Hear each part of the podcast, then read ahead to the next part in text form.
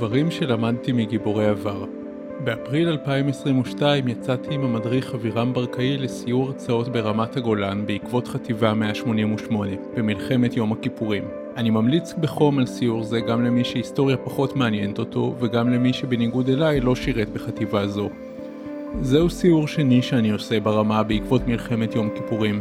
בסיור הקודם, שעליו כתבתי מאמר אבל רק בתוך ראשי, בינתיים, סיירתי עם הבת שלי בת 14 כשאני בתפקיד המדריך. עתה, המדריך היה אבירם, ויחד איתי היה סמל מילואים יצחק חייט, בן 82, להלן אבא. בזמן הסיור כתבתי כמה נקודות שלדעתי יכולות לעזור גם בימי שלום.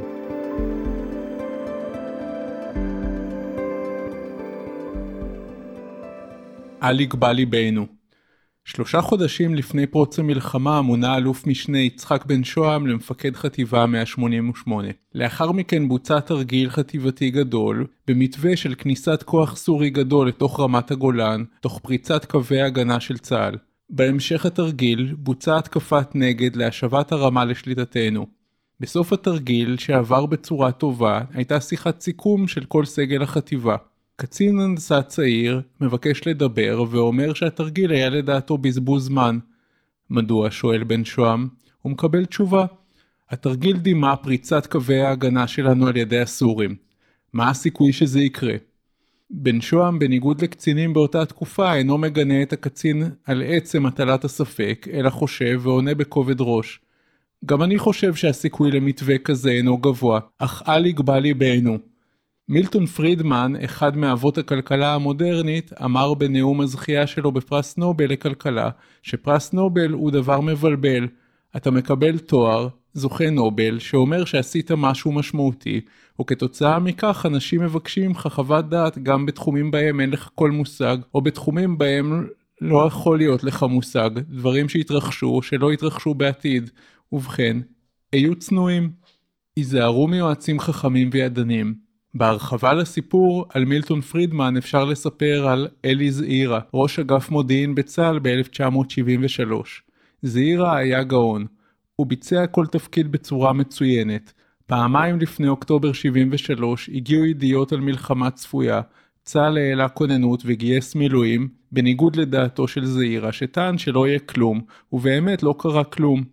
כתוצאה מכך צבר זעירה מוניטין של חוזה עתידות מומחה, כך, כשבספטמבר-אוקטובר 1973 נוצרות עוד ועוד עדויות להכנות מלחמה על ידי סוריה ומצרים, כולל מהלכים שבצה"ל החליטו שנים קודם שאם יקרו המשמעות היא מלחמה, הקשיבו כולם דווקא לזעירה שטען שלא תהיה מלחמה, כולל בבוקרו של אותו שבת כיפור גורלית. אנו אוהבים לקבל חוות דעת ממומחים כאלו ואחרים לגבי העתיד, אבל כדאי תמיד לשאול את עצמנו, ומה אם לא? במאמר אחר כתבתי על טעויות אדירות של מומחים רבים. הארי פוטר לא ראוי לדפוס, יש כבר מספיק להכות שלוש גיטרות ולכן אין לביטלס סיכוי, סוס עדיף על טלגרף ועוד ועוד. כשבמידה והתחזית לא תתממש תהיה קטסטרופה גדולה. כדאי להשקיע לפחות 20% ממאמץ ההכנה לעתיד עבור החלופה הפחות סבירה. האמינו לי שלא משנה על איזו קרקע חקלאית איכותית שרק אתם שמעתם עליה טיפ משנה חיים רכשתם, הקדישו לפחות 20% מההכנה לעסקה במחשבה על מה יקרה אם התחזית לא תתממש. אי גיון. כשהצמרת הביטחונית הפוליטית של ישראל שאלה את עצמה האם מצרים תפתח במלחמה, היא ענתה, זה לא יקרה כי זה לא הגיוני. מבלי להיכנס להסברים היסטוריים, זה באמת היה מהלך בלתי הגיוני. סאדאת אמר, אני מוכן להקריב מיליון חיילים רק כדי לחצות את תעלת סואץ. ואף אחד לא לקח זאת ברצינות, כי בצד שלנו ישבו אנשים הגיוניים שחשבו שגם הצד השני הגיוני, על פי הגיונם. כשסאדאת אמר אני מוכן להקריב מיליון חיילים רק כדי לחצות את התעלה, אף אחד לא לקח זאת ברצינות, כי זה לא הגיוני. הרבה פעמים אנו מצפים מאחר, תמיד מאחר, לנהוג בהיגיון שלנו. זה קורה ביחסים עם אנשים אחרים, עם לקוחות וגם עם מדינות ועמים. המקרה המוזר עם השווארמה ממחיש זאת היטב לדעתי. סתיו לוי מקריית גת הייתה רעבה ביום אחד של מאי 21. היא הזמינה לביתה משלוח של שווארמה. בבגט שקיבלה לא היה מספיק בשר לדעתה, והיא עשתה את הדבר ההגיוני. התקשרה להתלונן אצל בעל השווארמה, ודרשה בגט נוסף. בעל המסעדה נהג בהיגיון לדעתו. החזיר לה את הכסף ואמר לה לא להזמין אצלו יותר. לוי, שבטנה הייתה מלאה, חלקית, תרתי משמע, לא הסתפקה בקבלת ההחזר וגם כתבה פוסט בפייסבוק אותו מחקה לאחר כמה שעות. בעל המסעדה נהג גם הוא בהיגיון. נועץ בעורך דין והלך לבית משפט השלום שם הגיש תביעת דיבה על סך 200 אלף שקלים ולא שקל אחד פחות. בשלב זה לוי החליטה שמספיק לה ולמשפט עצמו לא הגיע. מי שלא הגיע ולא הגיש הכתב הגנה, לשופט לא נותר שיקול דעת והוא קיבל את התביעה במלואה וחייב את לוי בתשלום של 200 אלף שקלים. לכאורה, גם לוי וגם המסעדה נשאו את כל הדברים ההגיוניים. בפועל, שניהם הפסידו.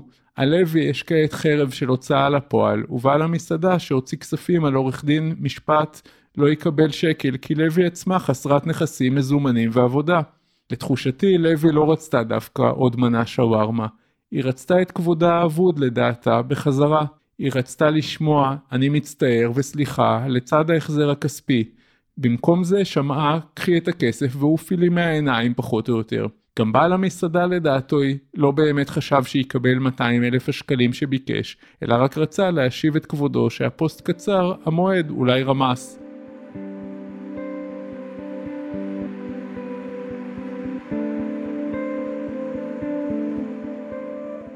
פעמים רבות באים לשאול אותי אנשים מהו הצד ההגיוני לעשות. השאלה הראשונה שלי תמיד היא, איך אתם מגדירים הגיוני? אנשים מאוד מופתעים משאלה זו, אך אני חושב שהיא שאלה חשובה ביותר. אם אני אמליץ על צד שיגרום למשפחה לצבור יותר כסף, אך סדר העדיפויות שלהם שונה, אז העצה שלי תהיה עצה גרועה. אנשים לא שופטים את חייהם רק בצורה הגיונית, ולכן כשאנו מנהלים יחסים עם עצמנו או עם אחרים צריך לחשוב לא מעט גם על רגש לצד ההיגיון. מדי פעם מתקשרים אליי אנשים שרוצים לרכוש את הספר שלי, אך חוששים להכניס את מספר כרטיס האשראי באינטרנט. פעם הייתי מסביר בהיגיון רב על ההצפנה, אחריות, ביטוח לתשלום וכו'. חדלתי מכך. היום כשמישהו מתקשר לומר שהוא חושש להכניס מספר כרטיס אשראי באינטרנט, אני מקבל את העסקה בעצמי, מחייב את הכרטיס טלפונית ושולח את הספר. זה לוקח לי פחות זמן מההסבר ומוציא את האדם בצד השני מרוצה יותר. לא הגיוני, אבל יעיל. מה מבינים אלו שבשטח? התעלמות ממודיעין שדה לעומת מודיעין מתוחכם. למי הייתם מקשיבים?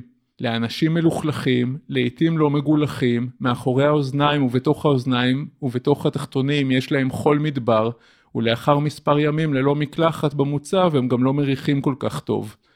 או אולי לאנשים שיושבים על מערכות טכנולוגיות שהינן פאר היצירה לתקופתן, יש להם ציונים גבוהים, הם מסתובבים בעולם ומפעילים סוכנים, בקיצור ג'יימס בונדים כחול לבן. אנשי אגף מודיעין הודו בעדותם מול ועדת אגרנט שלא הקשיבו לאנשים שלהם אשר היו בשטח, על גדות התעלה ועל פסגות הגולן, וצפו במשקפת על התעצמות הסורים והמצרים מול הגבול, עם אלפי טנקים, ציוד חציית התעלה או פריצת הגבול ברמה, עם תותחים ועוד ועוד, הכל נצפה וכולם התעלמו. בכירים המתעלמים מזוטרים ומלקוחות אינה התנהגות חריגה. המון זוטרים בהמון חברות הרגישו שלא סופרים אותם, ובכל אותן חברות הפסידו המון כי פעמים רבות הזוטר או הלקוח הם אלו שמבינים באמת את נקודות החולשה של אותו ארגון. בתור בעל חברה, עוד לפני אפליקציות הבנק, נאלצתי בעבר להגיע לסניף הבנק מדי פעם להפקיד צ'קים. שוחחתי עם אחד הבנקאים לפני הפקדת הצ'קים ובמהלך השיחה אמרתי לו שהממשק של מערכת הפקדת הצ'קים שלהם דפוק. הוא זלזל ואמר, הממשק שלנו סופר ידידותי. מעולה אמרתי לו, קח צ'ק, קח כרטיס אשראי שלי ונראה אותך מפקיד אותו. אותו בנקאי חשב שהשתבשה עליי דעתי, אך יצא מהסניף למכונה האוטומטית כדי להראות לי את נפלאותיה. לאחר כמה דקות בהם לא הצליח להפקיד את הצ'ק חזר אליי ואמר לי שיש תקלה במכונה. ובכן, זו לא הייתה תקלה במכונה, אלא תקלה במתכנת של המכונה. כחלק מתהליך ההפקדה נדרש המשתמש לכתוב את מספר הסניף. מישהו החליט שאם אני בסניף מספר 70 אז במכונה במקום לכתוב 70 עליי לכתוב 070. הודעת השגיאה במידה ונכתב 70 במקום 070 הייתה כזו שלא ניתן היה להבין ממנה מה הבעיה וכך גם הבנקאי חשב שיש תקלה במכונה. אני די בטוח שלא הייתי הלקוח הראשון שהתלונן, אבל בארגון עם הסתיידות טורקים מידע מהשטח לא תמיד מטפס למעלה, וכך נשארה, נשארות תקלות מטופשות או אף טרגיות. דרך אגב, כשעברתי בנק ראיתי מכונה להפקדת צ'קים שכלל לא שואלת לאיזה חשבון וסניף אני רוצה להפקיד, אלא פשוט שואלת האם תרצה להפקיד לחשבון הכרטיס. דוגמה נוספת מתחום הבנקאות. בינואר 22 שמעתי במסגרת כנס מקצועי של יועצי משכנתאות באילת הרצאה של מנהל אגף משכנתאות באחד הבנקים. איש בכיר עם מצגת מהוקצעת. בחלק השאלות הרמתי את היד ואמרתי לו שרצונם להתרחב ברור, דבריו על, על מחיריהם הנמוכים נכונים במקרים רבים, ולמרות זאת קשה לי להוציא לקוח מרוצה מאותו בנק בגלל הליכי עבודה ייחודיים ומסורבלים. לו אני הייתי אותו מנהל ויועץ משכנתאות היה אומר לי זאת הייתי עונה. וואלה? מעניין מה דעתך שאזמין אותך לקפה ותספר לי עוד? במקום זה ענה לי אותו בנקאי אני חושב שאתה טועה בסקרים שעשינו עם הלקוחות קיבלנו ציוני שירות גבוהים. ברור שאני יכול לטעות ברור שדעתי היא רק דעתי אבל אפשר לראות בתשובה בדיוק את הבחירה להתעלם מהשטח ולהעדיף עדויות, אינדיקציות, משרדיות, כמו סקר לקוחות, תוך התעלמות מחוסר תקפות הסקר כזה, בו לקוחות שרובם ככולם לקחו משכנתה אחת או שתיים כל חייהם, ולכן יכולתם להשוות בין אופני העבודה של בנקים שונים, בוודאי פחותה מיועץ משכנתה שמעורב במאות משכנתאות בשנה, בסניפים שונים של כל הבנקים.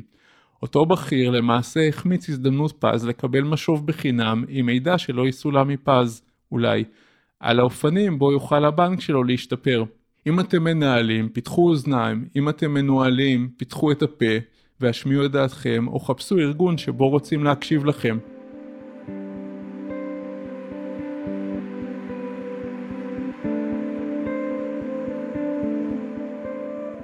סיפורו של הקצין למד, עוד בדויה. ברקאי סיפר לנו את סיפורו של הקצין למד. למד היה מפקד מחלקת טנקים שעמד ברמת הגולן מול כוח עדיף בהרבה. הוא לחם ולחם עם מחלקתו עד שהטנקים נפגעו, התחמושת נגמרה והשורדים מהמחלקה הלכו רגלית למוצב תל סאקי, ושם למעשה כבר לא עשו כלום. בגבורה אין קץ שלא כאן המקום בשבילה. אביו של למד היה באותה עת קצין בכיר וגינה את תפקודו של בנו. נרוץ בזמן 25 שנים קדימה.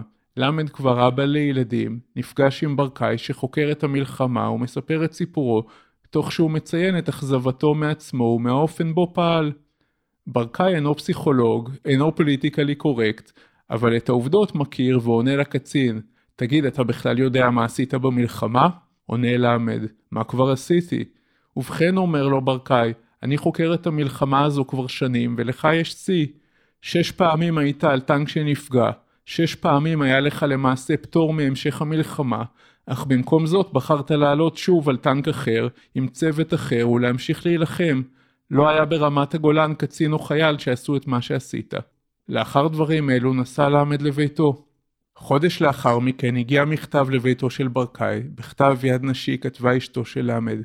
תודה לך שאחרי כל כך הרבה שנים החזרת את החיוך והצחוק לבעלי, לאבא של הילדים שלנו.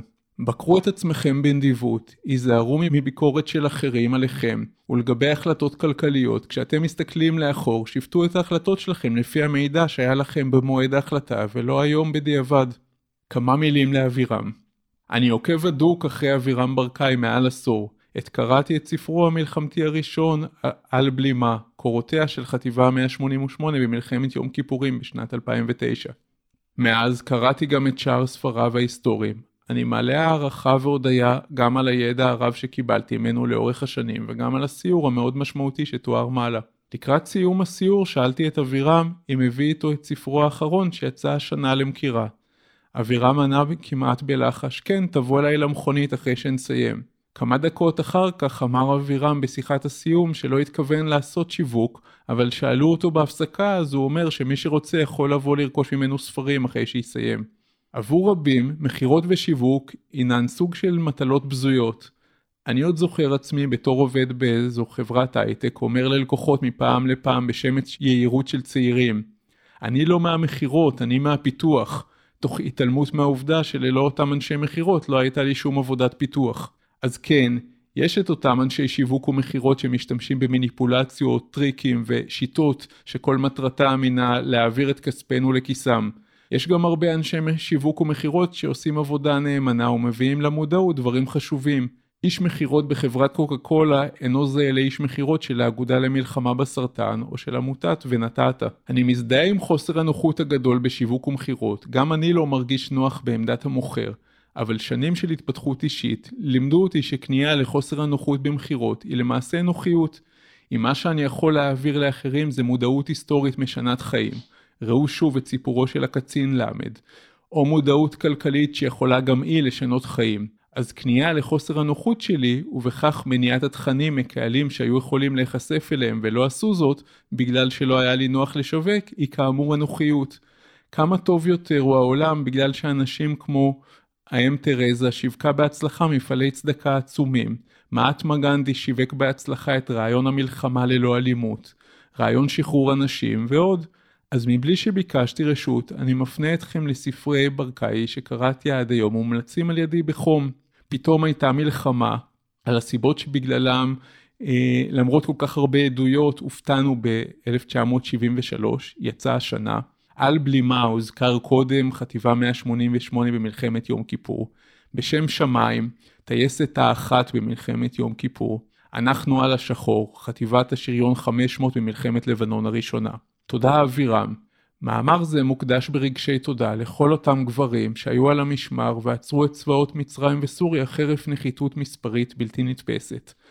חוץ מזה אני מבקש להקדיש את המאמר לאימא שלי שנשארה איתי חצי שנה לבד בבית בשעה שאבי היה במילואים בתחילה על הרמה ולאחר מכן בתוך המובלעת הסורית. אם אתה או את מרגישים שבעקבות חוויה צבאית כלשהי איכות חייכם אינה מיטבית אתם אולי נבהלים יותר מאחרים מרעש פתאומי, לא ישנים טוב בלילה, לא מחייכים וצוחקים כמו פעם, או כל דבר אחר. היחידה לתגובות קרב עוזרת לכולכם בחינם. אין צורך בוועדה רפואית, אין כל מגבלת זמן מאז האירוע. אין צורך בהכרה כנכי צה"ל, כל מה שצריך זה ליצור קשר. הטלפון והמייל למטה. תרגישו טוב. תודה רבה על ההאזנה. למטה יש עוד כישורים חשובים שכדאי לכם ללחוץ עליהם, אזכורים של הדברים מהפרק עצמו. מוזמין אתכם גם לקבוצת אה, צומחים כלכלית ביחד בפייסבוק, אנחנו לקראת 3,000 אנשים שמשתפים בתובנות כלכליות, ערוץ היוטיוב שלי כמובן, והאתר, אז אה, להשתמע ותהיו טובים.